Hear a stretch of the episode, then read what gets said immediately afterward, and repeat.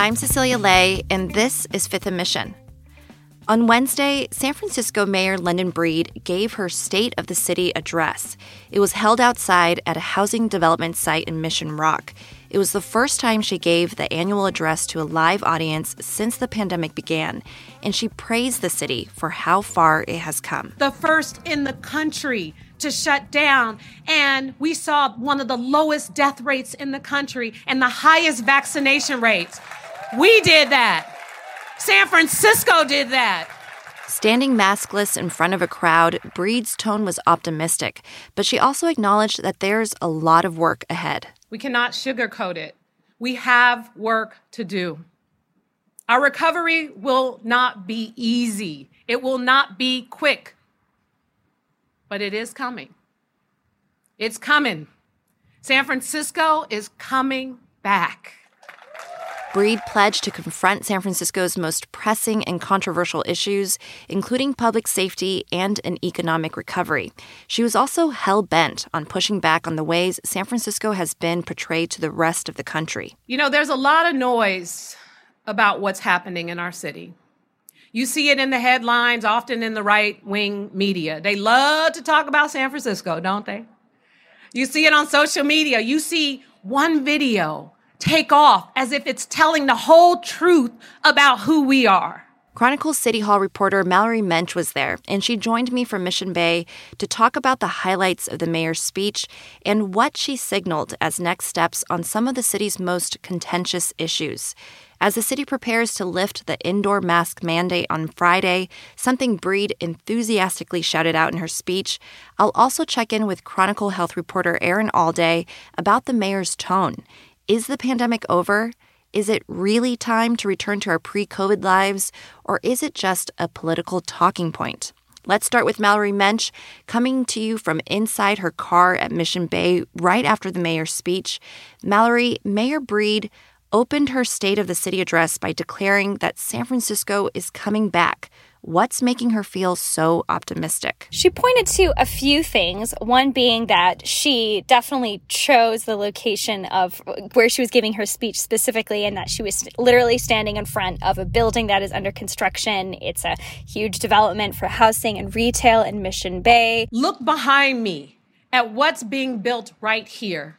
At Mission Rock, one of these buildings will be affordable housing. Another is dedicated to life sciences. And the third is the future headquarters of Visa on what used to be a parking lot. That's the nature of cities. We endure, and we adapt. She wants to say this is what San Francisco is doing and this is what we want to see more of. She also uh, well timed it with the city uh, announcing today that they would be uh, dropping their vaccine mandate requirement for businesses. So she emphasized that look, we're recovering, we're coming out of COVID. You know, we did well in responding to that. Mm-hmm. And before we dive into the specifics that she laid out on a variety of issues, what was sort of your general impression of her speech? Was it as you expected in terms of her tone, or was anything surprising? I don't think it was super surprising to me. Uh, she she had a pretty balanced tone. Obviously, she is charismatic. She was enthusiastic. She's optimistic. That's obviously her job as a mayor, too, to paint uh, progress and success in the city. But she was also realistic about some of the challenges that San Francisco is facing. The only thing that I was uh, a little more surprised on, although I had warning that she wouldn't be focusing too much on the drug overdose crisis and the situation in the Tenderloin, um, the crisis with uh, nearly two people a day dying of overdoses in the city is what prompted her state of emergency in the Tenderloin. But she's also talked a ton about that in the past couple months, and a, a lot uh, have, of ink has been spilled over that. So she focused on some other things uh, in her speech today. Mm-hmm. And speaking of public safety, let's dig into that a bit more. You know, leading up to this address, Breed has made it clear she wants to leverage more policing in problem areas like the Tenderloin Did she double down on that? She definitely uh, did emphasize starting at the top. San Francisco just needs more police officers. The city is actually more than 500 officers short from a staffing level that was recommended by a consulting group. And she said they're needed to keep people safe, to hold criminals accountable, to protect victims. But she also um, walked a finer line and said, yes, we need more police, but we also need more alternatives. Uh, her administration has invested in some of that, such as uh, teams of mental health professionals that go out and respond to calls of people in mental health crises.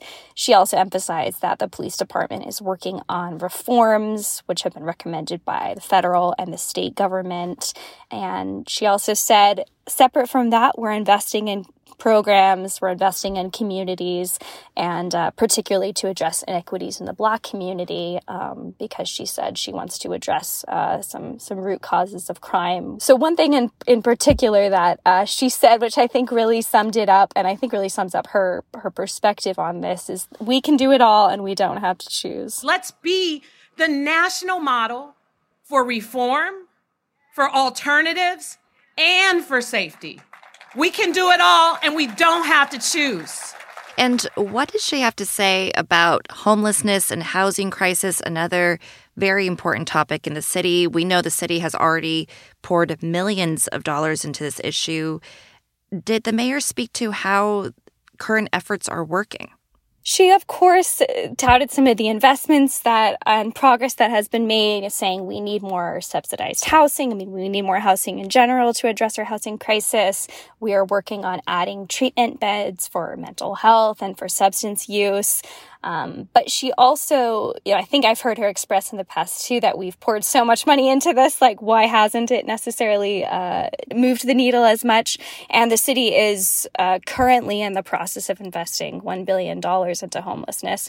So she said it's it's not just about pouring more resources in, but it's about accountability. I'm done arguing if it's okay to for people to remain on the streets when we have a place for them to go because it is not. It just isn't. And, you know, if people refuse services, then maybe we need to bring in police to to push them a little bit more. So she said that she had been discussing with state leaders about changes to mental health law.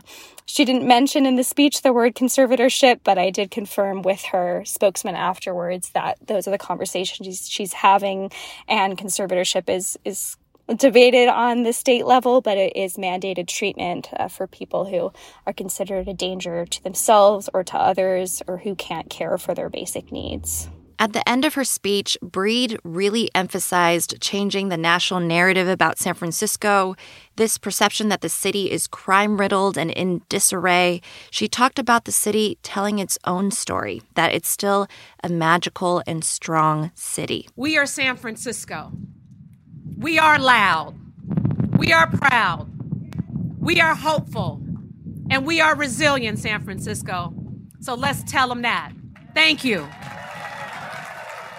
That kind of messaging would resonate with a lot of San Franciscans, but that's also really important politically for her, right? Definitely, it is. The mayor has announced her reelection campaign for next year. She's in the middle of her term now. So she is at a pivotal point, I think, especially as we're emerging from the pandemic and people praised her for the response of San Francisco and being very focused on public health. But now that that's abating, it's apparent that there are other issues in the city which were there all along, have been there for years, but in some cases have worsened, uh, in particular the drug overdose crisis. So she's stepped out, uh, such as in the Tenderloin, to make a statement about that um, and has put herself on the line to show some results, which may impact her political future. And as San Francisco, in particular, is recovering from COVID, uh, there's still struggles to get back tourists, to get back people in hotels, to get back a lot of the remote tech workers into offices downtown, which is critical for San Francisco's future. Uh, and the mayor is definitely trying to improve the image of San Francisco in, in the city and also around the country to support that economic recovery. Mallory, I know we're speaking while you're still in the Mission Bay. You stepped aside quickly from your reporting to chat with me. Thanks so much for doing that. I appreciate it. Thank you. Mallory Moench covers City Hall for the Chronicle. Her story about Mayor Breed's State of the City address is online now at sfchronicle.com and on the Chronicle app. After a quick break, I'll be joined by Chronicle health reporter Erin Allday. The COVID 19 pandemic was seemingly over in Breed's address. She applauded that everything's been taken off the table in San Francisco masks and vaccine mandates. Is San Francisco truly ready? We'll talk about that. We'll be right back. You can support Fifth and Mission and the newsroom that creates it by signing up for unlimited access at sfchronicle.com slash pod or by downloading the San Francisco Chronicle app. At the start of her State of the City address, Mayor London Breed made this comment about being unmasked, a jab at her critics. It is really great to be outdoors in person uh, the mask mandates and the vaccine mandates all gone. So if you take pictures and post them, make sure you put a disclaimer there that we removed it in San Francisco so I don't get beat up by the folks on the internet. In the past, the mayor has been dinged for not following her own city's mask mandates. Chronicle health reporter Erin Allday joins me now. Erin, what did you make of Breed's remark? Yeah, I would say that definitely jumped right out at me. And that was what she led with. That was, you know, her first sort of foray. And I can imagine, you know, she's standing up there on the stage and staring at a sea of, of, you know, maskless faces. She's not wearing a mask herself. It's it's exciting, right? Like that's a pretty thrilling moment. And I think it's natural that she wanted to to bring that up and sort of celebrate that. I think a lot of people celebrating that. The president, you know, certainly uh, did the same with his State of the Union address, um, mm-hmm. remarked upon the maskless faces. But of course, you know, Mayor Breed has has run into trouble with that in the past. You know, I think it probably says more about her kind of personality and sort of where she's landed in the, this political environment than it does necessarily about sort of the nature of the pandemic. So, you know, I think it, it was perfectly reasonable and and not too surprising to see her kind of take that dig. Yeah, it was an opportunity for her to push back, and I, I understand her reasoning for that. But, you know, she really didn't linger on COVID too long in her address. It's sort of assumed underlying throughout her speech that, you know, we're not just ready to go back to normal, that we're already here. Can we trust a politician to make that assessment? You know, what do the latest data, numbers, statistics say? Yeah, I thought that was the other the other thing that was notable to me too is um you know she she just sort of brushed by it. She was very much talking about the pandemic as though it was something in our past as though we are now moving on. We announced we are ending vaccine mandates for businesses. You guys don't seem very enthusiastic about that. I for one am. I look forward to going to a club to have a good time. Without my mask. It's time. It's time Renelle.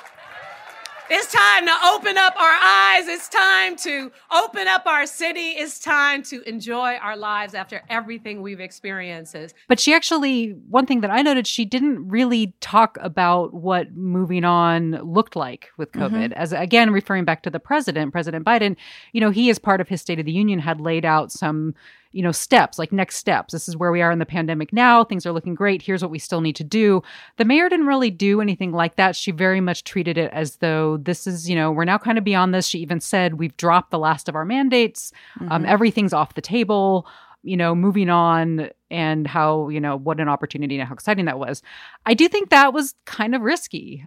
I think we're looking a lot better now than we have at any other time. And we're in a really good position to roll with and to sort of endure whatever the next, you know, spin is of this pandemic. But I certainly don't think it's you know reasonable to say that there aren't going to be any more kind of twists and turns ahead mm-hmm. you know we have you know one of the big sort of and this has come from you know the president on down to the governor governor newsom to you know our local health officials saying yeah we're taking masks down now but just be advised they're they're even likely to come back at some point. Um, and even right now it's still strongly recommended. You know most right. pretty much everybody is strongly recommended to keep wearing a mask in a lot of settings. So to kind of put it that plainly seemed a little surprising to me and i think that there would probably be you know i haven't spoken with anybody about it but i think there would probably be a few raised eyebrows out there wondering at, at that remark. Yeah. When you say that we're looking really good right now, what are you referring to? Are you referring to our case rates, hospitalization numbers? there's a few things that I when I say that that I'm talking about. I think in this moment, yes, we are things are are trending in the right direction. Our cases are still plummeting, our hospitalizations are are rapidly declining, deaths are sort of they're a little bit harder to read, but they're stabilizing and, and whatnot. So just in terms of like the actual metrics, we're looking good. But what I'm mostly referring to is just we have such high level of community immunity right now. You know, with each with each surge we go through, it builds up even more because you get some more people infected. Mm-hmm. So we're just we're really protected with our community immunity at this point. We also have much better access to testing, sort of much better support systems in place. People are a lot more, I think, comfortable with this idea of okay, we have to put our mask back on. Like it's not necessarily as as sort of roller coaster feeling when things kind of shift. Like people, I feel like are are better now able to sort of know when to shift and take care of themselves. Um, we have great therapeutics that are becoming a lot more widely available. We're just a lot better at handling this. Like we kind of know what we're doing more. We have a lot of the systems and structures in place to to activate when needed. So, you know, mostly it's just a, it's sort of, sort of like a mindset almost. It's a mindset and a resource situation that makes us a lot better situated now to kind of face whatever comes at us next. Yeah. And starting Friday, March 11th, San Francisco won't require people to provide proof of vaccination or a negative test to enter indoor restaurants, bars, and gyms. How do you feel about that? I mean, I still feel a little bit nervous about it at times, but I'm wondering how you feel. That one in particular doesn't bother me or doesn't make me so nervous, mostly because you know, we're so highly vaccinated in the Bay Area, especially San Francisco. I mean, it's over 85%, I think, certainly over 80% of the whole, population is fully vaccinated. Most of those who are not are little kids. So a lot of those um, policies were put in place to sort of encourage the last holdouts to get vaccinated. Mm-hmm. and that made sense when you were trying to really build up that that vaccination level to, to get those kind of last holdouts. And so that kind of had become something that was a real burden i think on a lot of restaurants on a lot of businesses and wasn't necessarily producing a big payoff in terms of of increasing public safety. And what have we learned about the latest omicron surge now that we're at the tail end of it? Is it informing anything new about something we should keep in mind about future variants I think one of my big takeaways, and I've I've I've had this conversation with a few of, of our experts, is we kind of did what we should be doing with Omicron, where we very quickly identified it. It was very quickly identified in South Africa and Botswana. Very quickly figured out what this variant does you know, that it was causing somewhat milder illness, that it was evading some of our vaccines, but not all of them, you know, what treatments worked. So within like a couple of weeks, you know, we had a pretty good profile of this variant. And then, you know, we had all this information that we could track exactly kind of how the curve was going to work out. And we kind of put together these models, you know, all these these scientists and data experts put together these models. And, you know, as, as Dr. Bob Wachter said, you know, recently, what surprised him about that surge was actually how unsurprising it was. It really kind of matched with what we had anticipated. And I think that kind of to me was was very reassuring in the sense that we now know sort of what this process is. We know what happens when a new variant comes up. We know how to learn about it. We know how to take what we learn and put that into practice so that it has sort of this, you know, minimal impact on our lives. It doesn't cause a lot of, you know, widespread severe illness and death and we can respond accordingly so i think that to me that that felt very reassuring that was sort of like this test and at least in the bay area here we came through it pretty remarkably well so what remains for us to still be sort of mindful of as Bay Area residents? Are there things we should still practice caution around? You know, I always think about you know the pandemic experience for the immunocompromised population we still have a responsibility to them don't we? We do and i think that that's um, where a lot of sort of the masking issues come from um, and that's i it's it's a really tough one because you know it is sort of a lot to ask the entire population to wear masks indefinitely but that's sort of the easiest most universal thing we can do, right? To protect our most vulnerable.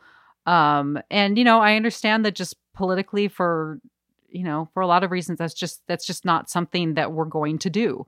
So it's it's a big complicated issue and it doesn't have an easy solution because there are still, you know, a lot of just very vulnerable people out there who who don't you know they don't feel comfortable yet going out and and they feel still feel very much at risk and they are very much at risk um, and we do have protective treatments to offer them. We have prophylaxis that we can give and, and hopefully some of that will start to become more available but it's not there's not really an easy solution to that on the horizon. So erin we've gone through together a lot of ups and downs in this pandemic. We've talked about a lot on this show do you feel comfortable saying that now we're entering an endemic phase of this pandemic?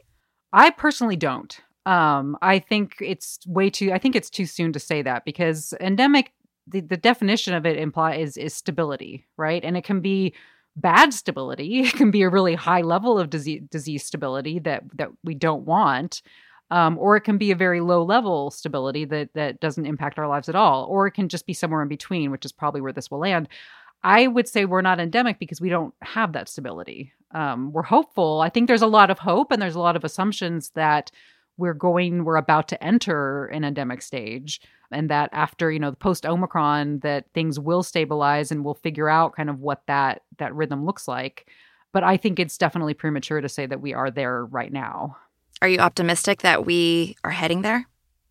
I am. I'm definitely optimistic we're heading there, and I'm and I, I'm more optimistic that if there is another surge, that we're going to roll with it a lot better.